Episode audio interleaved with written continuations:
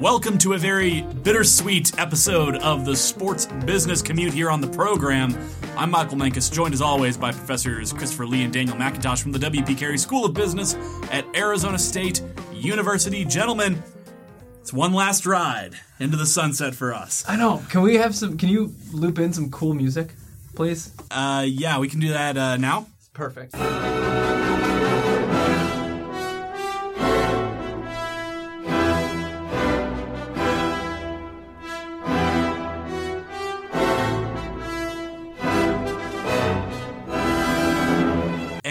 And now?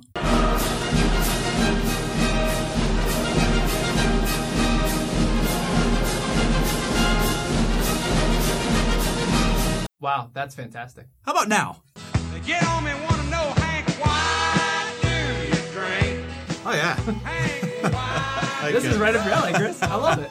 It is the last episode of the Sports Business Commute. I'm graduating. I'm moving.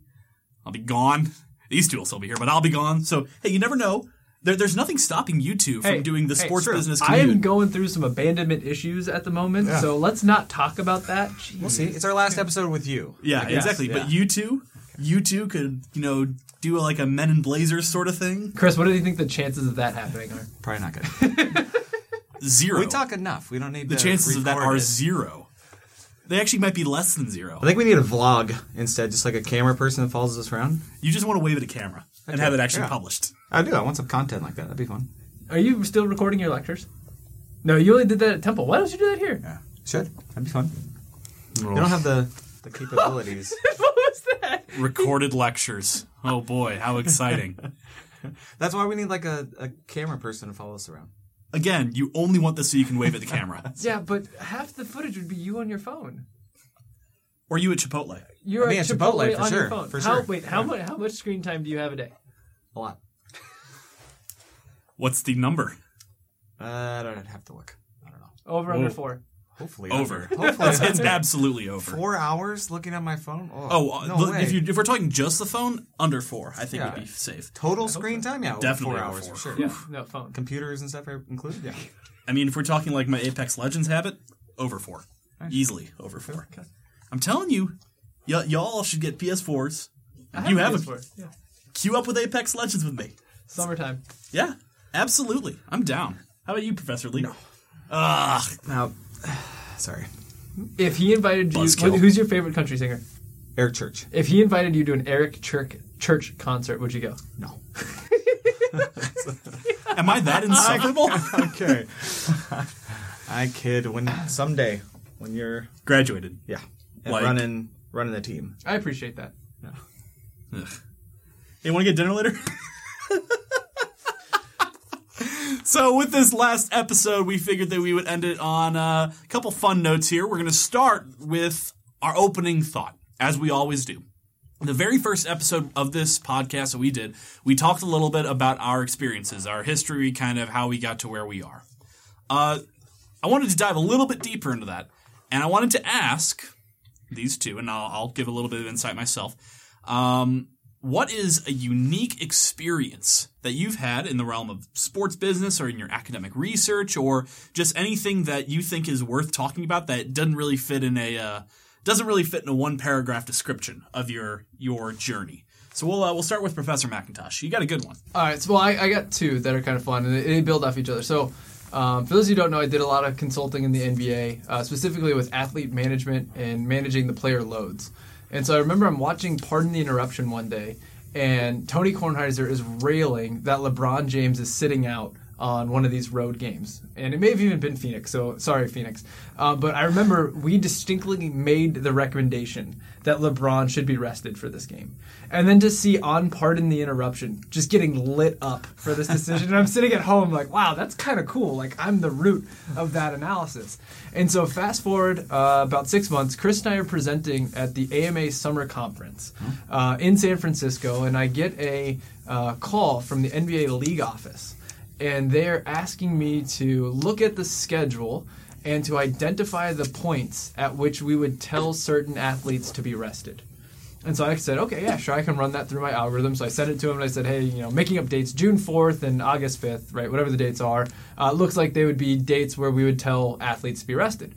And so they sent back about an hour later. They sent us a revised schedule, and they said, "All right, if we moved these games around, would you still tell them to rest?" And we did that about three times before we got a schedule where we said, "No, for the most part, we would be able to manage these loads and, and keep the players playing."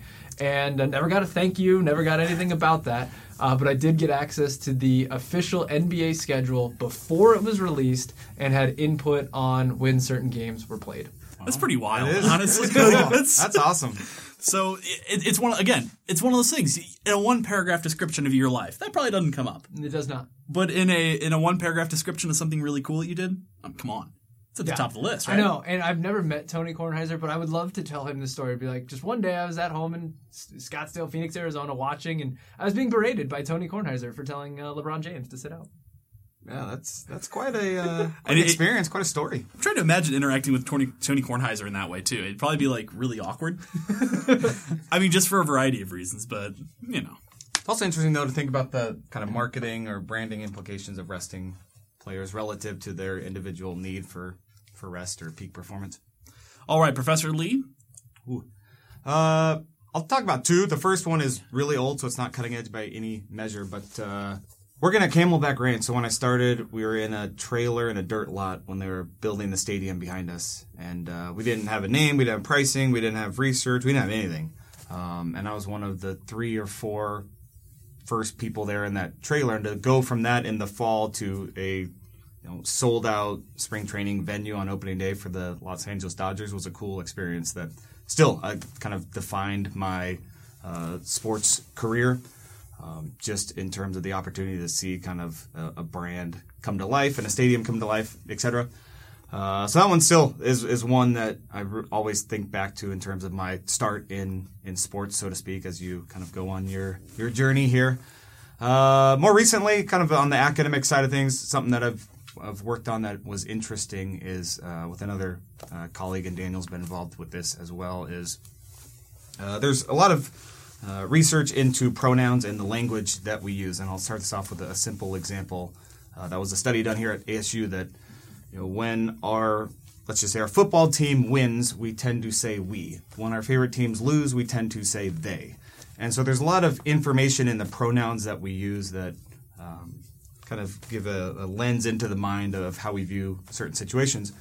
And so what we did with we, uh, you know, when an MLB game is played, if you go to MLB.com, they have let's say it's the Diamondbacks versus Dodgers. They have a write up from the MLB uh, Diamondbacks writer, and they have a game recap write up from the uh, Los Angeles Dodgers writer. And so what we did was we downloaded about 10 years of box scores, write-ups, etc. And what we're looking to see is are there differences in the way uh, those games are written up and recapped based on a variety of different factors. Who won, who lost, how you know badly they lost, uh, what the records were at the time of the game. Uh, and it's still kind of an, an ongoing project. We've all kind of gotten busy with other uh, research projects, but this idea of how we view sports from from different lenses, and you know, if you're an avid MLB reader or MLB.com reader, you know, reading the Diamondbacks um, writers kind of position on that game is is uh, interesting to think about how it influences your your role as a fan, your interest in the team, etc. Very cool. Uh, I guess I, uh, to keep with the pattern, I'll go with two as well. One has nothing to do with sports, um, so I'll start with that one. So I was super involved at my college radio station in Kirksville, Missouri, 88.7 KTRM. I loved it. I, I still love college radio. I still I still tune in. You know, you can tune in online for most college radio stations these days. I still love it. Um, one year, I think this was, yeah, that was my senior year fall, so it would have been September 2017. We were scheduled, me and a couple other DJs at the station were scheduled to go to, uh, you all right over there? Uh, okay, Professor McIntosh has gotten up and he's, he's walked over to the clock. Broken. The clock is broken, apparently. We'll fix that later. You didn't have to stop. Well, and I, I did have to stop because you're just walking around. It's it's it's fine. It's fine. Point is, uh, we went down to St. Louis to cover the what I imagine will be the last LouFest. Um, And we got there. I, I was scheduled to get a media pass, which basically gave you access to the media tent. Uh, you could get in touch with like artists, and they would potentially come to the media tent. You could do interviews. I get there, they give me a photo pass. We had not brought cameras. I do not own a camera. So I was scrambling around St. Louis trying to find my uh, find a plug essentially for a camera. Uh, my cousin came through. If you're listening, Bob, appreciate it. Uh, the deal we worked out was that I got to use his his DSLR in exchange for him having access to all the photos I was taking. Okay. Um, and that's kind of the story of how I went from being the guy that was just like some loser in the media tent to I was standing literally five feet from Snoop Dogg Wow. While I, I don't know how much of this I can say, but he was uh, he was smoking something that wasn't tobacco on stage. I was five feet away from him taking photos of this, and I kind of stopped. I looked around. I looked behind me. There's thirty thousand people in the crowd behind me. They're just losing their minds. I look in front of me. I got Snoop Dogg in front of me, and I'm just I'm just kind of taken aback at how weird and how strange some events can little things kind of led to this moment where i'm standing five feet away from one of the most popular rappers in the world. 30000 people behind me i'm just taking photos. So just kind of a interesting story of and you guys if y'all can't tell by now this is going to be a long episode so we apologize. Uh, second thing that really comes to mind is the difference I, I, same thing, uh, college radio. I was a sports announcer and in my senior year, a new press box was opened um, at the football stadium. It was air conditioned, which was more than you could say for the old press box, despite Missouri heat, uh, despite Missouri humidity, which actually screwed with a lot of our electronics. But what stands out to me, the memory that stands out to me there is our first game. And we were told what our booth was. And we get to the booth, and there's a plaque on the wall next to the door that says KTRM 88.7 Student Media. And I wasn't a communication student, I wasn't a journalism student, but in that moment I felt really proud and I was really fun. And I know this isn't something that necessarily uh, resonates with everybody, but it's it's just interesting how little small things like that, like the knowing that you changed the day of a particular NBA game, or or knowing that you know uh, you you were a part of the team that built Camelback Right. Ranch, essentially Yeah. Those little things that they resonate with us because they are things that, like I said, you wouldn't put in a one paragraph summary of your life, but they're things that you remember and they're things that stick out to you. So that's our last opening thought. 12 and a half minutes later. Normally we do this for like five minutes. Yeah. Yeah. So we're really, we're really, uh, this is gonna be, this is gonna be a stretch. So hopefully you like listen to our voices.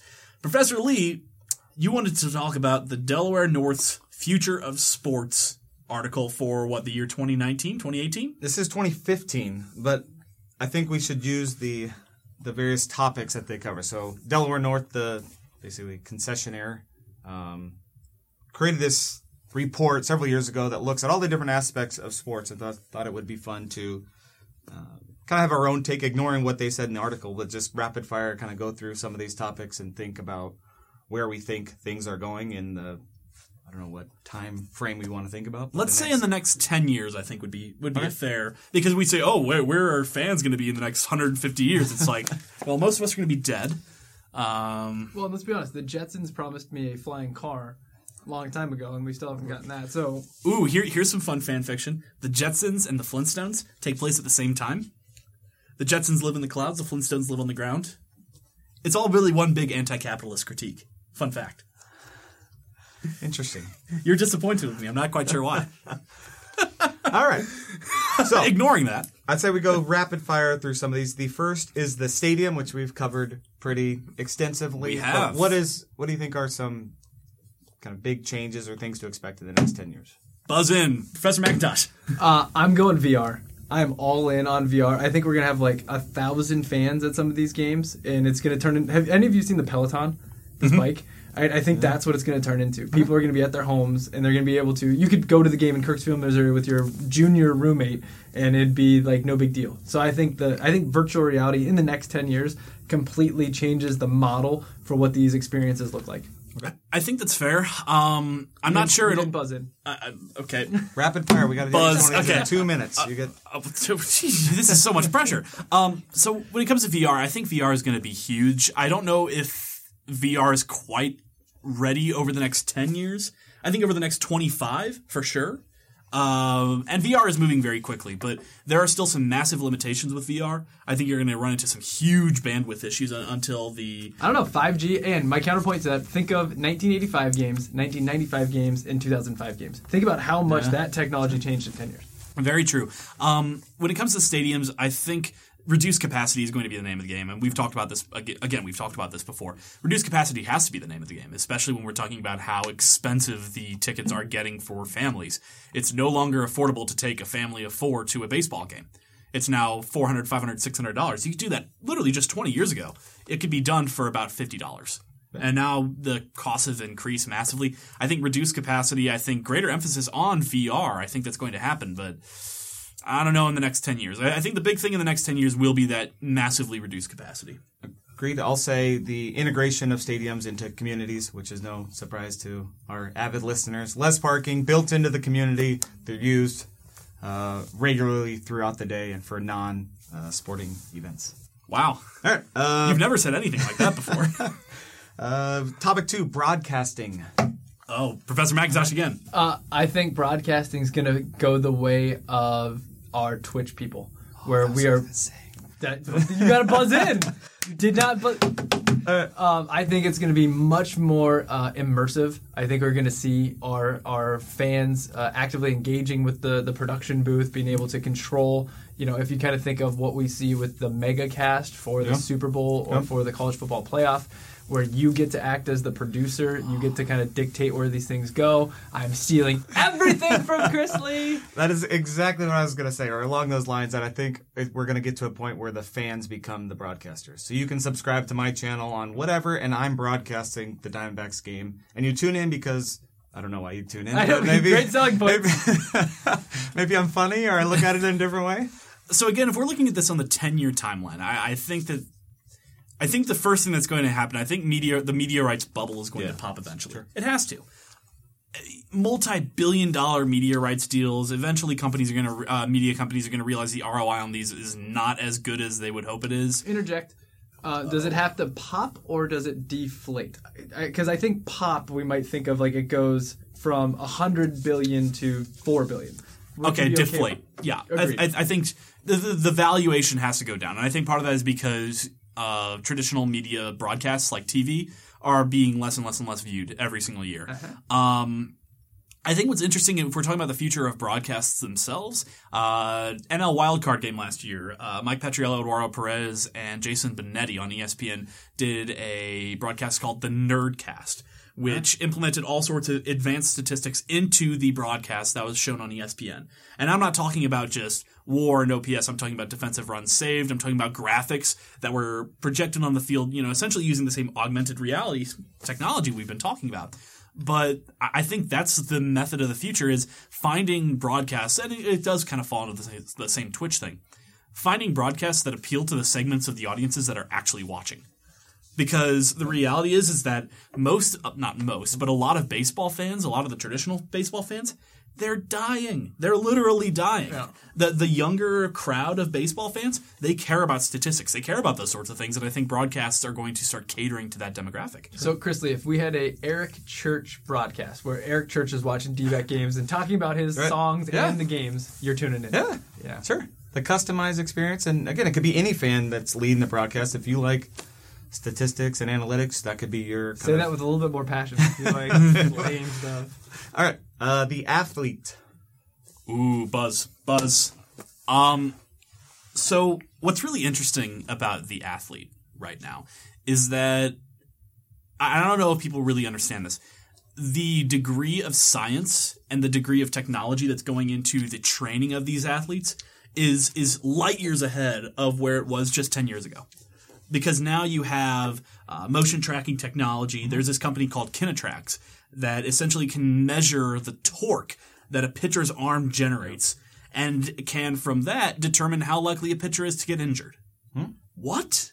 20 years ago is you go out and you throw nine innings and you hope your arm doesn't fall off. Sure. So when we talk about how the athlete is going to develop over the next 10 years, I think the training is just going to get so, so much better as a result of greater technologies. I'm not saying you're going to get Superman.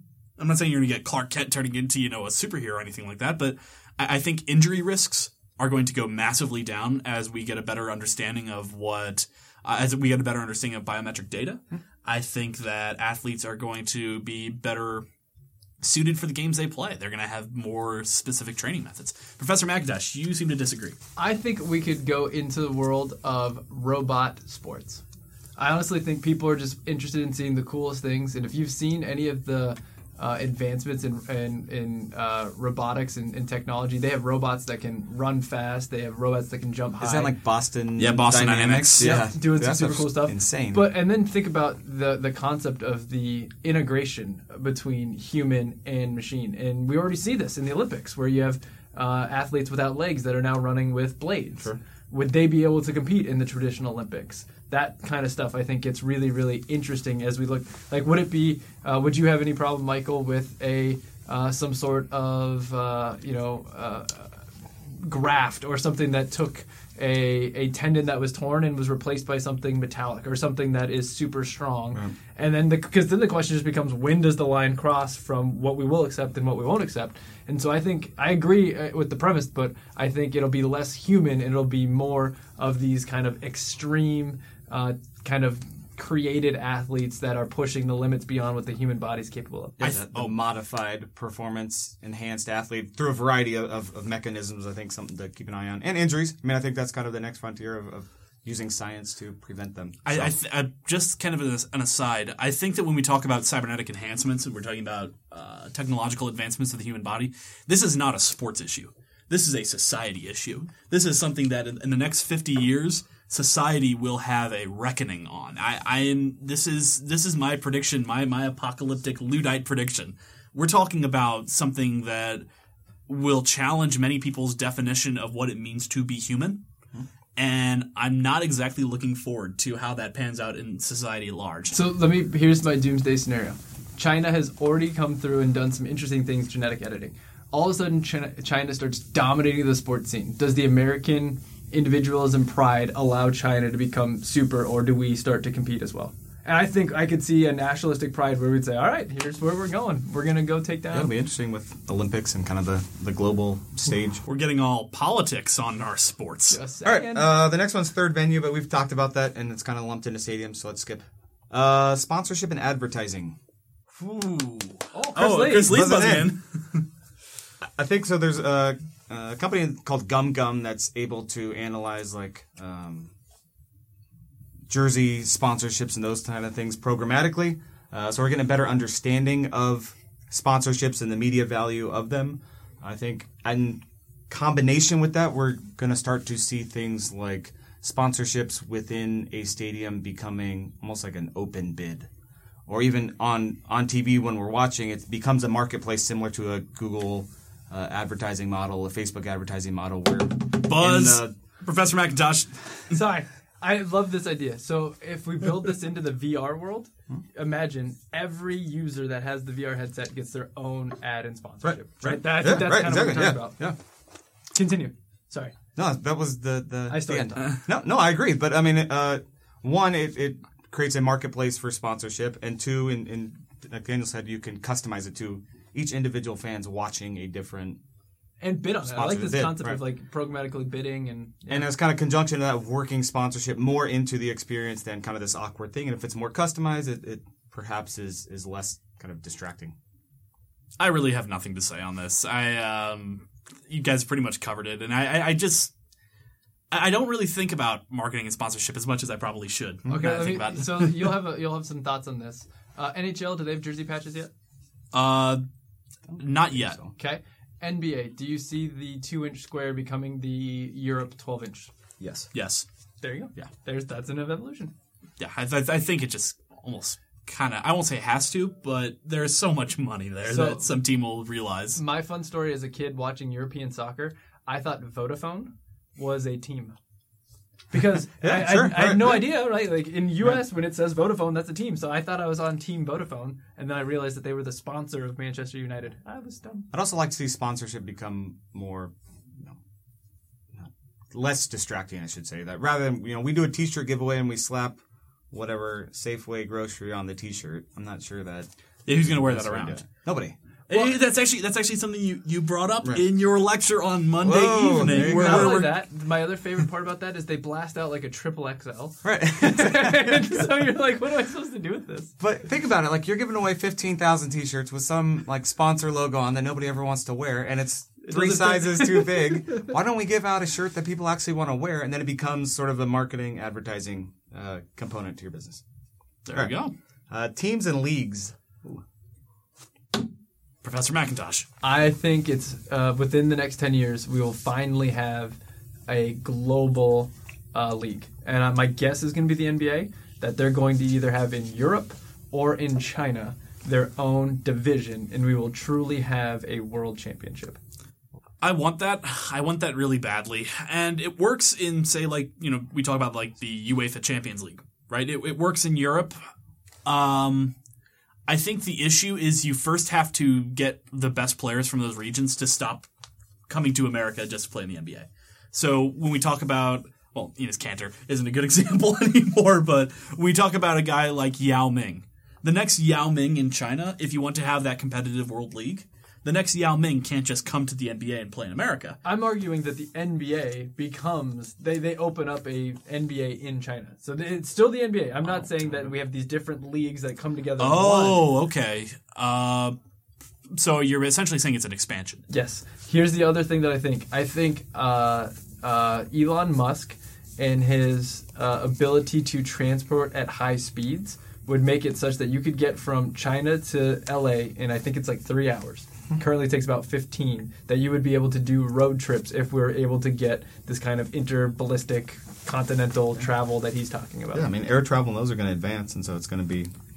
Uh, I will take a smaller step. I'll say we'll have a big four team in Europe, which I think will be NFL to start. Um, I will also say I think we'll have a Super Bowl in Las Vegas, which will be an interesting kind of uh, stake in the ground in terms of where our view is on gambling and, and those kind of things. What city in Europe? London. Um, yeah. London. It for has to be London, right? I was gonna say Frankfurt. I would say Frankfurt would be a second. Yeah, right? 'Cause they're- we've they're already big- done they're a NFL big market Europe, too, We've already yeah. done. I, I I think Big Four in Europe. I think NFL in Europe makes sense. MLB in Europe doesn't. Not under the current schedule. Too many games. Well, not only that, but imagine the road trip. Right. Right. It, it people. I mean, teams already complain. Like if you look at a team like uh, Tampa Bay, they complain about having to fly to like say Seattle Right.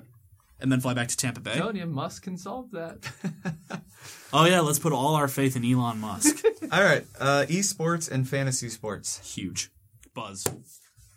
Revolutionary. I mean, we're talking about we're talking about an industry that is growing more and more rapidly by the day, is capturing a huge proportion of the potential sport fan uh, population. Um, from an esports pers- uh, perspective, especially we've talked about this before. There are so many different options for esports fans. So I, I think it's a little bit disingenuous to say, "Oh well, uh, I'm an esports fan," because, like, for example, um, I really enjoy watching Apex Legends. Right? I couldn't care less about watching, say, Hearthstone, or watching at this point in my life League of Legends, even though I dumped a lot of hours of my life into League of Legends once upon a time.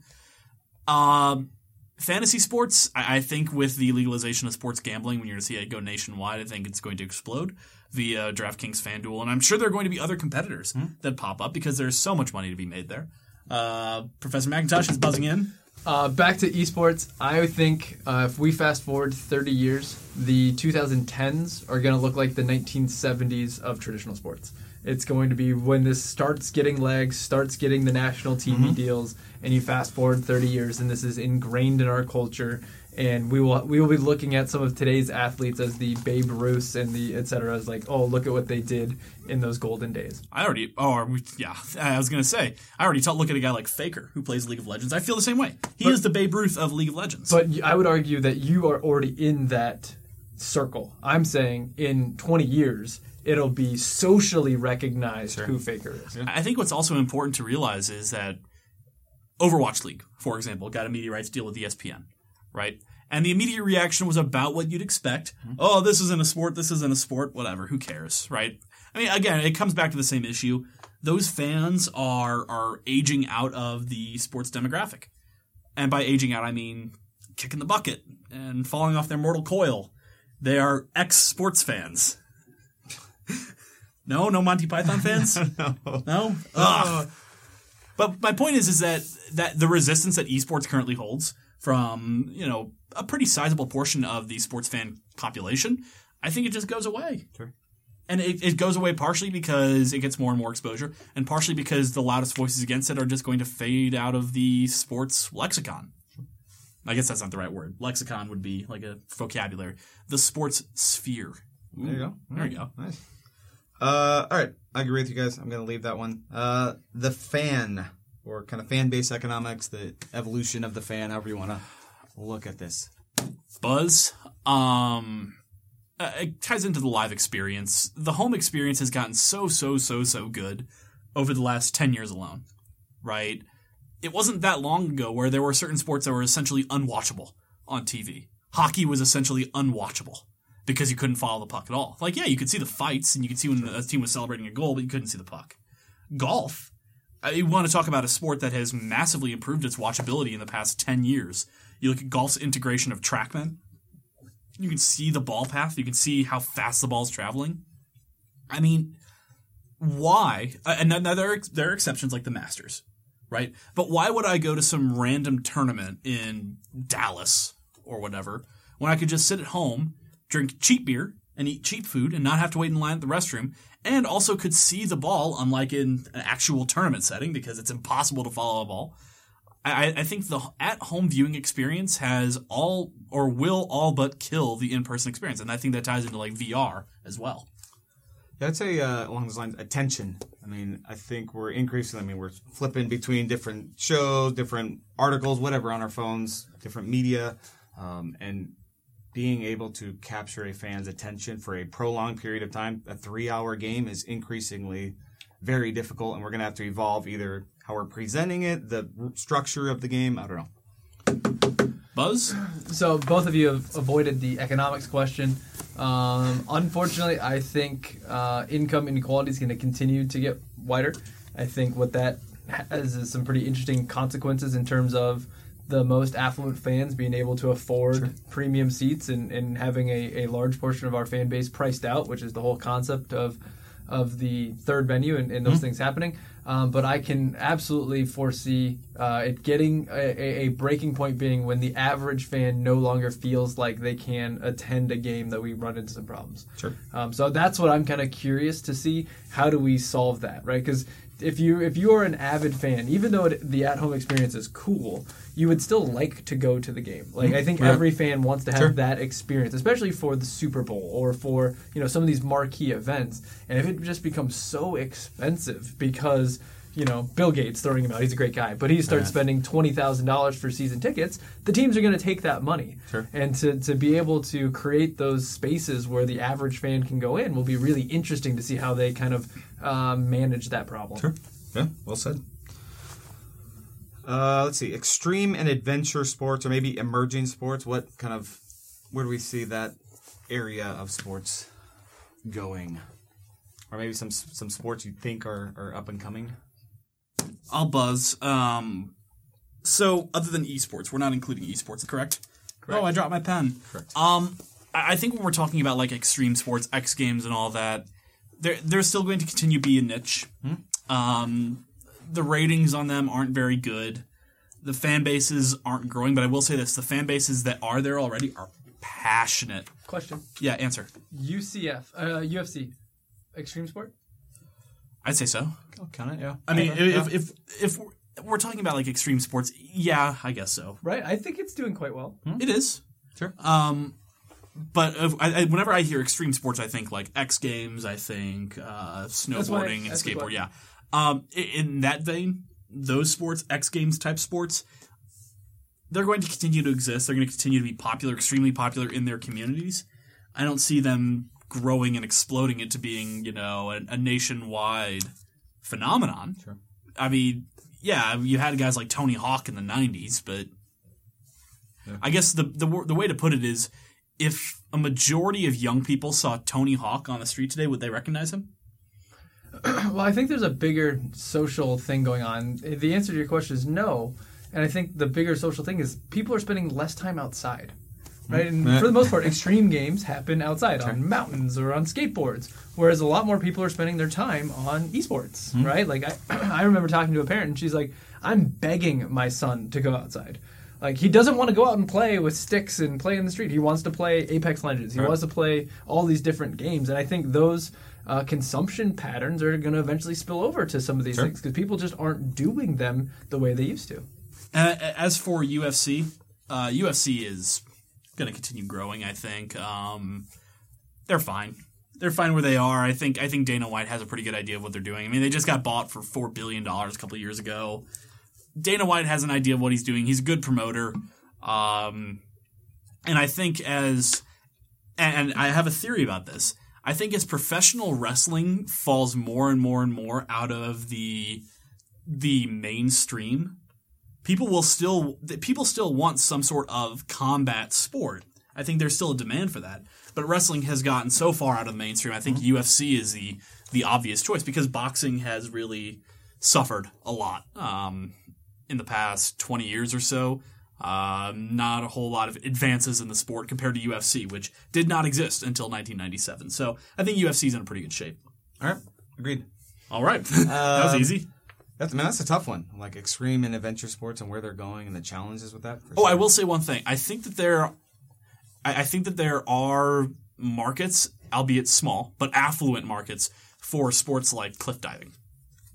Uh, and like the the Red Bull, what's it called? Like the Red Bull Adventure Series or something like that. Yeah, but that's like saying there's still a market for yachting, and, and sure there is. Like the America's Cup still happens, but it's Right. Uh, and I think I think it will continue to exist. I think it will continue to thrive is, as well as it could. But I'm not I'm not th- I'm not saying lacrosse. I mean, there's another. I like lacrosse, Yeah, no, actually. I know. That's what I'm just. I- I don't- of yeah, I- emerging sports. I would I don't know if I would call lacrosse emerging at this point, but uh, it could be at some point.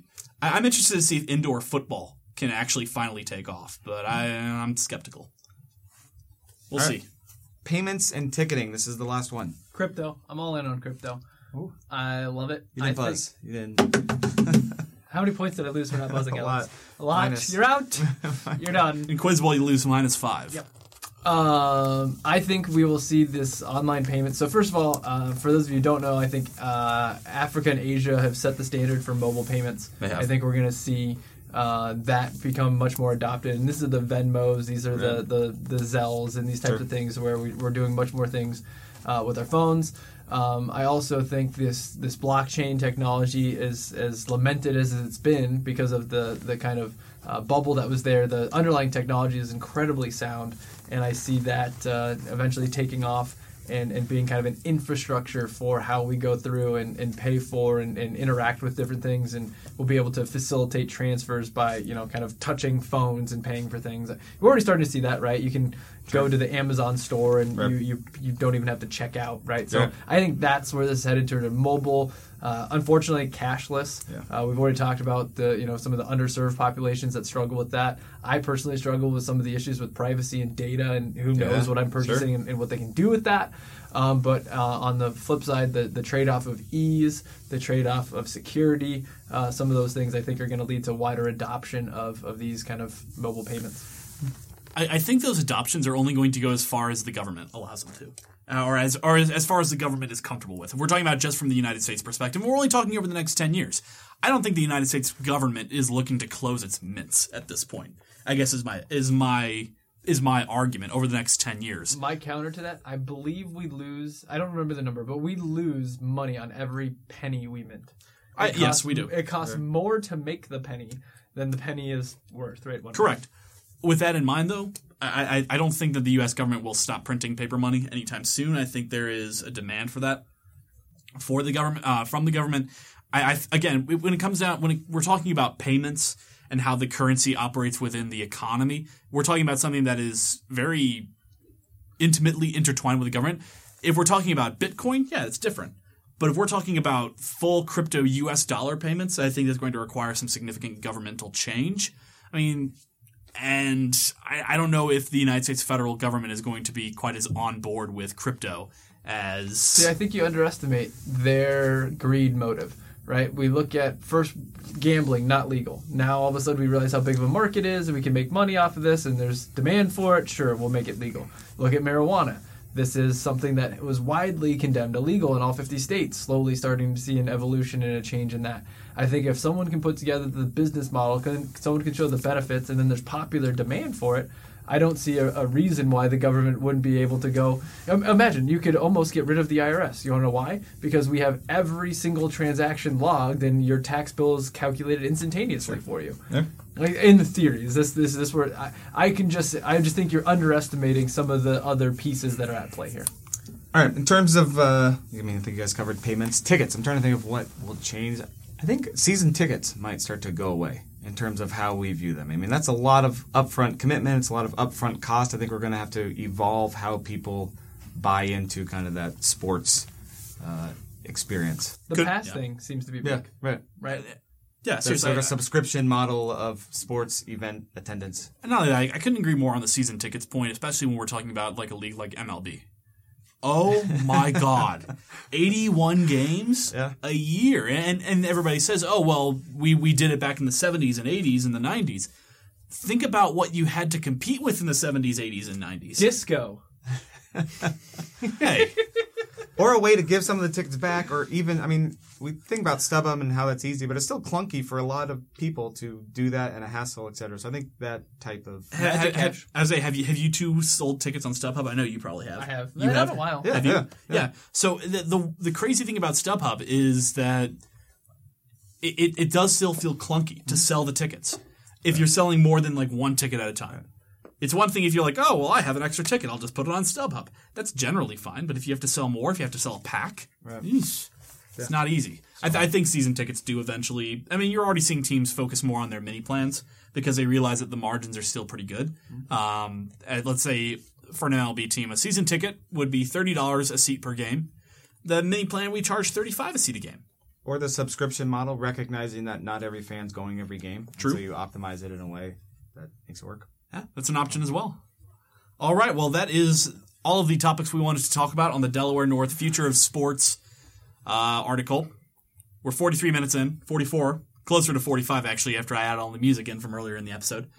Um, so, with that, I'm going to give each of you uh, as much time as you want to just kind of get on your soapbox and just talk about something, anything, seriously, because this is the last. This is the last ride. You know, we're we're going off into the sunset, right? So, one topic doesn't even have to be sports. Something that you that is important to you that you want to talk about, and uh, I'll let you two start. My current one uh, is communication. So uh, I look at online dating. I look at texting. I look at how we communicate and how that's evolved over time. It blows my mind. Um, I also, you know, kind of at a, a- social level, and when I talk about some of the emails that I get that have tech speak in them, like I have students send me emails that end with LOL, and I'm just like, okay, that's kind of, but just this evolution of how we communicate, what we talk about, how we talk about, uh, is is fascinating to me. Uh, uh, seemingly, uh, a decrease in the level of formality and the the, the level of of not consideration, but just the level of effort and, and kind of um, you know the, the the pomp and circumstance that we used to have and, in how we interact. I kind of miss that.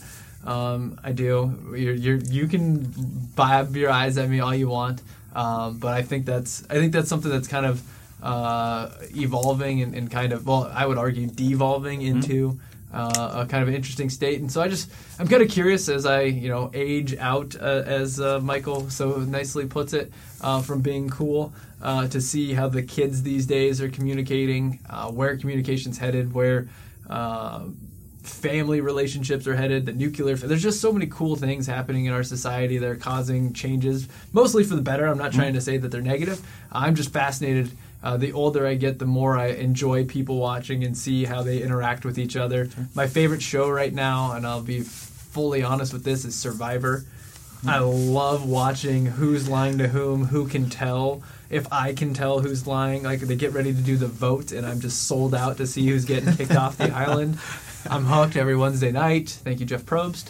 Um, but that's that's what's got me uh, thinking in my my older days. I think I'll. Uh, I would build on it. I don't think my answer is going to come as much of a surprise, but urban planning and how we design cities, communities, Uh, but along the same lines, I mean, we, we mentioned a couple minutes ago how people are increasingly staying in, they're watching their TV, they're on their phone, they're playing video games, and so we need to build communities that, um, you know, to go anywhere you're you're walking, you have to get out of your house. I mean, you imagine a scenario where you go from home from work, you park in your garage, you close the door, you don't talk to your neighbors, right? And so if we build um, communities where we're you know walking and engaging with people, healthier communities where you know you don't have to drive 45 minutes to get to the the stadium or um, you know you ride your bike to work. Whatever it is is going to be a, a game changer. And there's plenty of communities that are doing it already but i think that's an opportunity to um, balance some of this kind of increasing use of technology but still bake in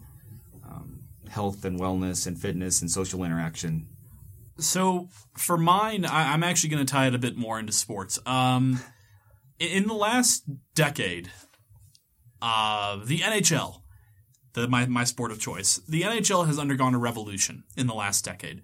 In 2013, teams began hiring hockey statistics writers en masse to form analytics staff on their teams. It was essentially the Moneyball of the National Hockey League, right? And this was in literally the last 10 years. In 2009, players were being signed to contracts just because they were good in the room or they could hit a lot. And they were grinders and they just had a good work ethic, right?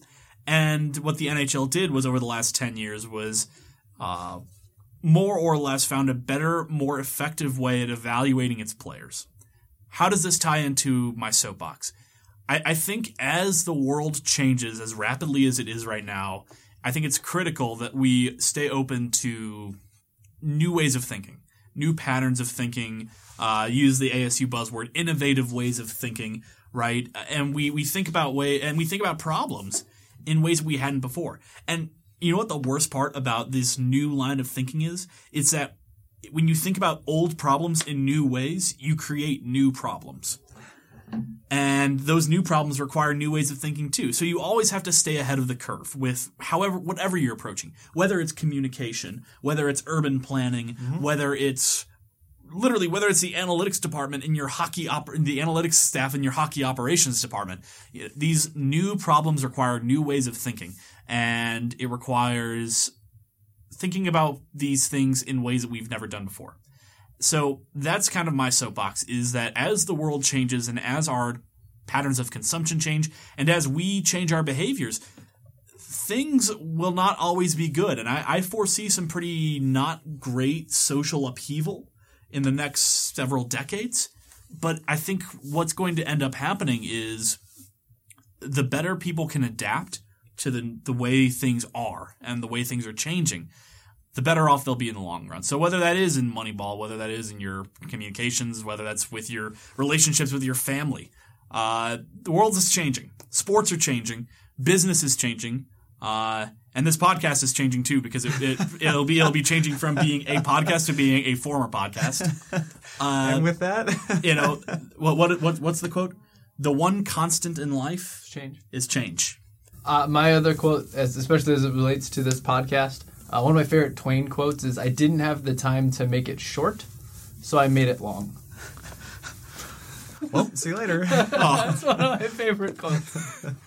I, I I also liked uh, what was his uh, I, I visit heaven for the uh, heaven for the climate, hell for the company. Wow. Mark Twain. Uh, with Endless that, quotes. With that said, I would feel remiss if I didn't give a shout out to Sam Renault, who's also leaving us. yes. Um, so thank you, Sam, for all the work you did helping uh, get this together, giving us the uh, kind of platform to, to spout our thoughts, and uh, best of luck in North Carolina. Well said. And our co co-host here, Michael Mankus. Thank you guys. Uh, it's been a pleasure. Um, I I imagine uh, my paths our paths will cross again at some point in the future because that's what happens in academia and that's what happens in sports. It's such a small world. Everybody knows everybody. Other cliches. Thanks for tuning into the final episode of the Sports Business Commute here on the program. It has been an absolute pleasure sharing this with you. I am being forced to wave at the camera. It's been an absolute pleasure sharing these uh, stories and these ideas and these thoughts with you guys uh, for the last year. I'm looking forward to whoever takes the mantle. I'm I assume somebody's got to talk about this stuff again with us, right? Let's see. Or with the program. Sure. Somebody's got to do it. Sam, well, you're not going to be here. whoever the next program coordinator is, find find the uh, find the guy who go, who guy or girl. We don't discriminate. Who knows audio engineering because that's kind of the whole point here. Thanks for tuning into the Sports Business Commute. We won't see you next time, but uh, we're very thankful that you tuned in. Have a good one.